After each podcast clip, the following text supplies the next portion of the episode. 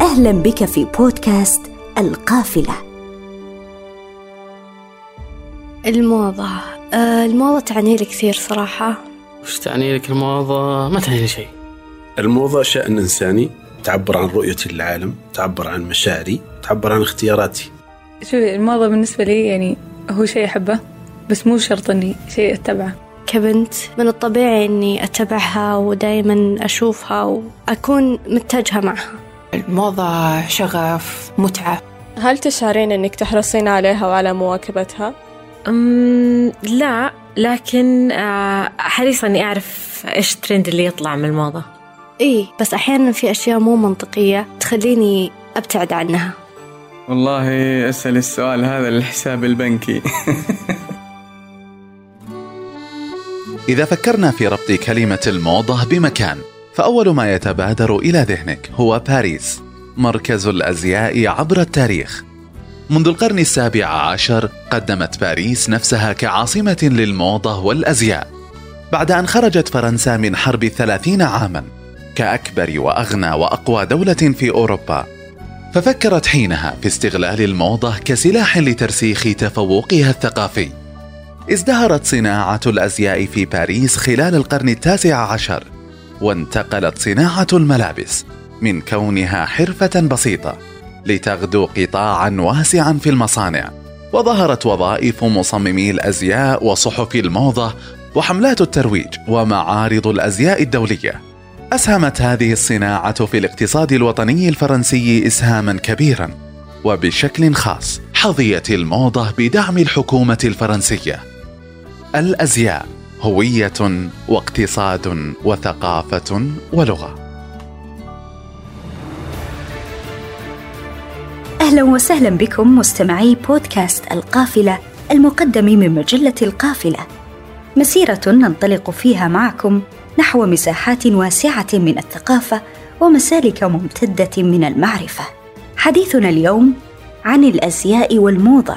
هذه المسارح المتنقلة التي تعرض عليها الهويات والعديد من الأفكار والفلسفات واللوحات المتجددة التي رسمها الإنسان بتجربته وعبر خلالها عن الكثير مما في داخله.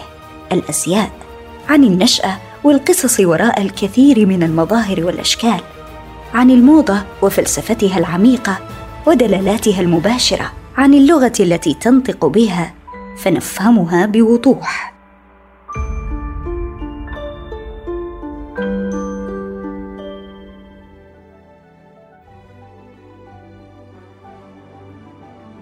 الأقمشة التي يرتديها الإنسان وقوالب الأزياء التي تصب فيها محملة بالكثير من المعاني الثقافية ودلالات البيئة والمناخ والتاريخ والوطن إذ تعكس الأزياء الكثير من معاني ومعالم الهوية وتلعب دور المسرح الذي تعبر فيه المجتمعات عن هوياتها. وأحد أبرز الأدلة على هذا الأمر تمسك كثير من الوافدين أو المهاجرين بأزيائهم الشعبية وسط مجتمعات جديدة يقيمون فيها كنوع من الجسور التي تمد بينهم وبين المركز والأصل. فتشاهد في شوارع نيويورك مثلا وسط قمصان الصيف العصرية عمامة البنجاب الملونة ووسط أسواق الرياض أزياء السلوار كميز الباكستاني المحلي وداخل قاعات اجتماعات الأمم المتحدة أمام بطاقات تعريف كل دولة الشماغ والغترة السعودية. والعمامة السودانية والكوفية الشامية والقمصان الإفريقية المبهجة كشكل من أشكال التمثيل الوطني. الأزياء وجه آخر للهوية ولسان فصيح ينطق بها وطرف خيط يصل بك إلى دلالات أعمق.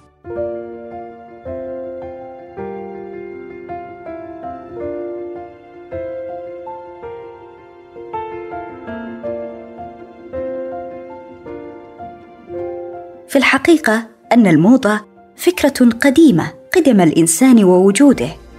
فما كانت الحضارات الآشورية والفرعونية والفينيقية وحضارات العرب على اختلاف حقبها وقرون أوروبا أولها وأوسطها وآخرها إلا تجليات رزينة ووقورة لفكرة الموضة فاختلاف الفنون والنقوش والزخارف وحتى الأزياء بين حضارة وأخرى. ليس إلا تجليا لتطور الذوق وتغير معطياته ولكن الاختلاف بين الموضة في التاريخ القديم ومفهوم الموضة في وقتنا المعاصر يتضح في الوقت اللازم للانتقال من صيحة إلى أخرى. فالعقود التي فصلت بين طيلسان الأمويين وقباء العباسيين أضحت اشهرا تفصل بين سراويل التشارلستون الفضفاض وخليفته من الأسكني الحديث. وامتدادا لنفس الفكرة شاركنا المصمم يحيى البشري ومضات مهمة وزوايا مختلفة يمكن النظر من خلالها إلى الموضة وما تحمله من مفاهيم ودلالات أعمق. الموضة وما أدراك ما الموضة؟ الموضة هي عنصر سريع ومتحرك. إذا رجعنا للماضي أو من فين بدأت الموضة يعتقد إنه إنتاج الحرير بس في الصين بدأ من 2800 سنة قبل الميلاد. وقبل كذا كان الإنسان هو أول علاقته بالموضة هو تغطية عورته من الأشياء المتاحة في الطبيعة سواء الجلود أو النباتات. وكانت تدفئة جسمه أمر ضروري. تطورت الموضة وتحركت إلى أن بدأ الإنسان يأخذ النباتات هي البداية في أنها تعمل أقمشة. وبدأ بنبات القطن نبات الكتان ومن الطرف الثاني أخذوا من الحيوانات أو من الحرير جاء من جودة القز. الصوف جاء من الخرفان والفرو جاء من أجسام الثدييات. واستمرت الموضة تتطور ولكن كانت الانتفاضة هي في القرن التاسع عشر وهي ما بدأت صناعة الموضة. كانت كل اللي موجود تقريبا هي عمل يدوي وكان عمل مكلف ويأخذ وقت كبير جدا. إلى أن بدأت أول ماكينة خياطة عام 1790 أول مصمم أزياء نقدر نعتبره في تاريخ الموضة هو تشارلز فريدريك وكان عام 1826 وهذا مصمم فرنسي ونقل الخياطة من المنازل إلى دور الأزياء. الموضة أكيد هي احتياج إنساني ولكن الآن أخذت مع من بعد الثورة الصناعية إلى تقريبا نحن الآن نتكلم عن القرن الواحد والعشرين. أخذت عمل مدروس أنه لازم يكون له علاقة بصناعة الموضة. صناعة الموضة لها خطوط كاملة من العمل ما بين التسويق ما بين الإنتاج ما بين اللوجستيك. دخلت الصناعة الأقمشة. لأن تحولت الأقمشة معظمها الآن إلى أقمشة صناعية. ما أعتقد الناس في العالم كلهم يستطيعوا يمتلكوا الأقمشة اللي بالحرير أو الأقمشة الأقطان أو الأقمشة الطبيعية لكلفتها العالية. فاتجهوا بعد الثورة الصناعية إلى صناعة الأقمشة اللي عبارة عن الشيفون وعن البوليستر النايلون وأقمشة أخرى كانت أسهل تكلفة وأكثر إنتاج فأصبحت تصل العالم في وقت واحد. الموضة الآن اختلفت كانت زمان محددة بعروض الأزياء اللي تصير مثلا في باريس وهي كانت عاصمة للموضة ومنها تتحدد شكل الموضة في العالم بألوانها وطريقة وصولها في السنوات الأخيرة آه، الموضة الجاهزة غلبت على كل شيء إلى أن أصبح نفس الكتور أو الخياطة الراقية يسمونها مشية السلحفاة فأصبح كل المصممين يعتبرونها في حالة احتضار لأن الناس يتفاعلوا مع موضة آه، سريعة متغيرة وكلفتها تكون أقل. مستقبل الموضة في السنوات القادمة صعب أحد يتنبأ إيش اللي حيحصل ولكن أنا أتوقع أنه حتصير الثورة القادمة هي ثورة أكيد إلكترونية. هناك شخصيات سياسية هي تقود العالم بلبسها وهناك شخصيات فنية نفس الشيء تقود العالم بلبسها ويصبح ترند في ثاني يوم. لذا دائما المصممين يركزوا دائما على الشخصيات الهامة إنه تلهمهم في الابتكار. هي دائما من أهم الفرص للمصمم الأزياء إنه يجد نجم من النجوم ايا كانت نجوميته إذا كان عنده التأثير في العالم في طريقة لبسه فيختصر أكثر المسافات في وضع لمساته.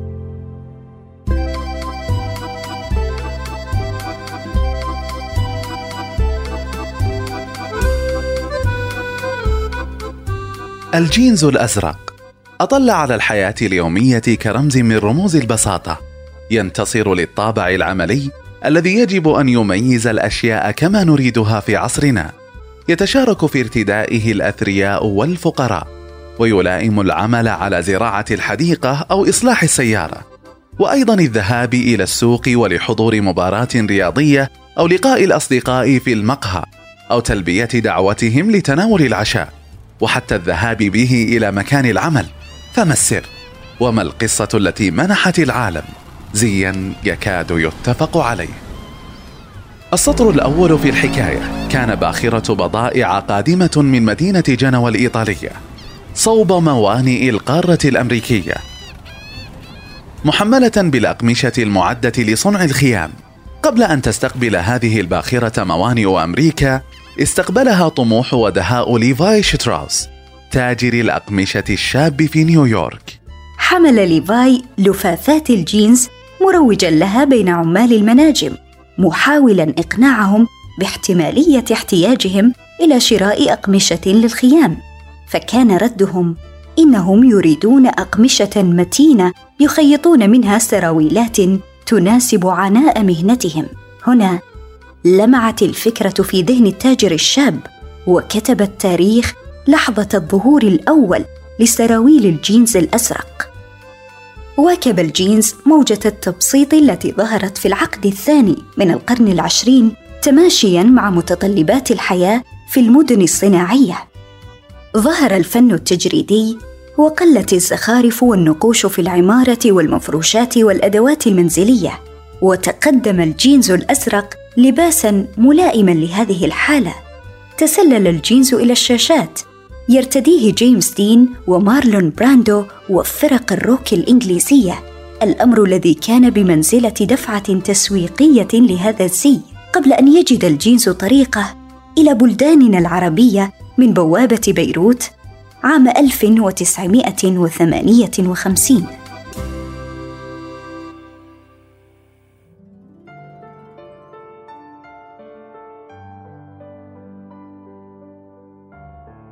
دلالات بالغة الوضوح والتأثير تحملها أزياؤنا في خاماتها وألوانها طريقة نسجها تفصيلاتها دول صنعها ورسم الماركة المنقوش عليها.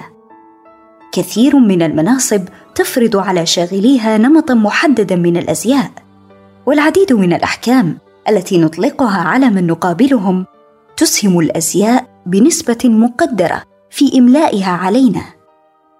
وللإجابة عن سؤال أي لغة تتحدثها الأزياء؟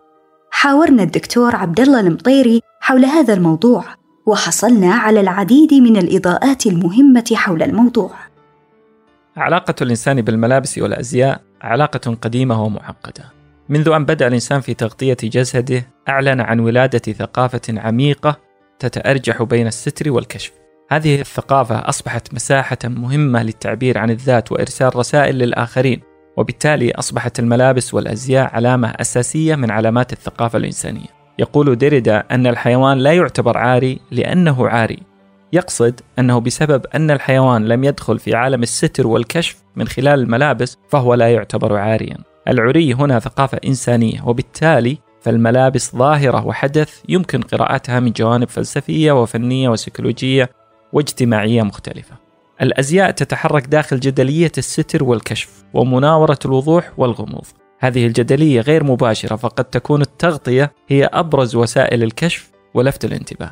العلاقة الإنسانية مليئة بالمناورات والرسائل المزدوجة، والأزياء كانت ربما أبرز العلامات التي تحققت فيها كل تلك التفاصيل. كذلك كانت ولا زالت الأزياء واحدة من علامات التعبير عن الهوية، على اختلاف تلك الهويات، مثلا الأزياء عملت كعلامة على التفاوت الطبقي. في المجتمعات في الطبقات الغنية تحرص غالبا على التعبير عن مكانتها الطبقية من خلال الأزياء. المؤسسات العسكرية كذلك تسعى لتعزيز هويتها من خلال التأكيد على الزي الرسمي واحترام دلالته. الأزياء تعمل على رسم صورة ذهنية ليس لدى المتلقي فقط بل لدى الأفراد والجماعات التي ترتدي تلك الأزياء. ولذا نجد أن الهوية البصرية التي أصبحت جزءا أساسيا من أي عمل مؤسسي ليست سوى زيا إلكترونيا يعمل باتساق مع دور الأزياء في رسم الهوية. الأزياء تتحرك كذلك داخل جدلية الجوهر والمظهر. تاريخيا كانت هناك نظرة أساسية تؤكد على علو أهمية الجوهر وأن المظاهر ليست إلا زيفا لا يجب الاهتمام به أكثر من اللازم. إلا أن الفلسفة المعاصرة جعلت هذه الثنائية محل سؤال وأعادت الاعتبار للمظهر الخارجي واتصاله الأساسي بشخصية الإنسان. مما جعل الأزياء وتصميمها عملا فنيا من الطراز الرفيع. إلا أن انتشار الموضة بشكل لم يسبق له مثيل مع وسائل الإعلان الحديثة أعاد التساؤل من جديد حول العلاقة الحقيقية بين الإنسان والأزياء التي يرتديها. فهل هي تعبير عن شخصيته وموقفه من العالم والآخرين أم أنها هوية تم تسويقها ليرتديها ثم لا يلبث إلا أن يبحث عن هوية أخرى يأتي بها مسوق جديد ولكن رغم كل النقد المقدم على الأزياء والموضة وثقافة الاستهلاك إلا أن الإنسان كائن يعيش على الفن واللمسات الجمالية. وكما قالت الناقدة ديانا فيرلاند قليل من الذوق السيء لا بأس به ولكن ما لا أستطيع تحمله هو غياب الذوق بالكامل.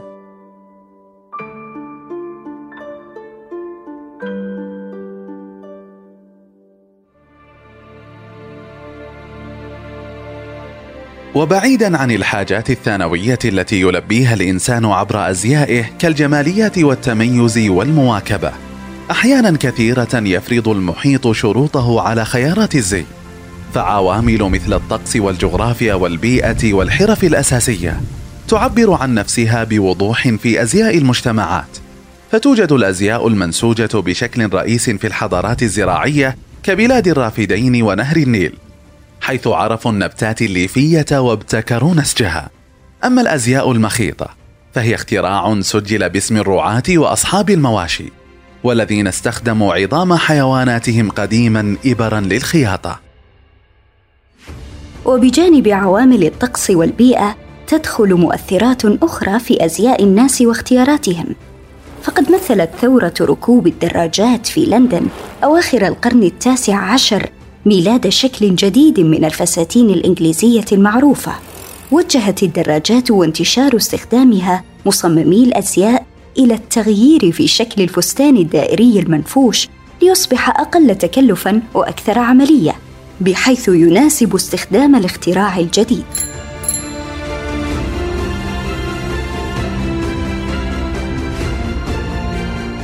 وصلت حلقتنا إلى نهايتها.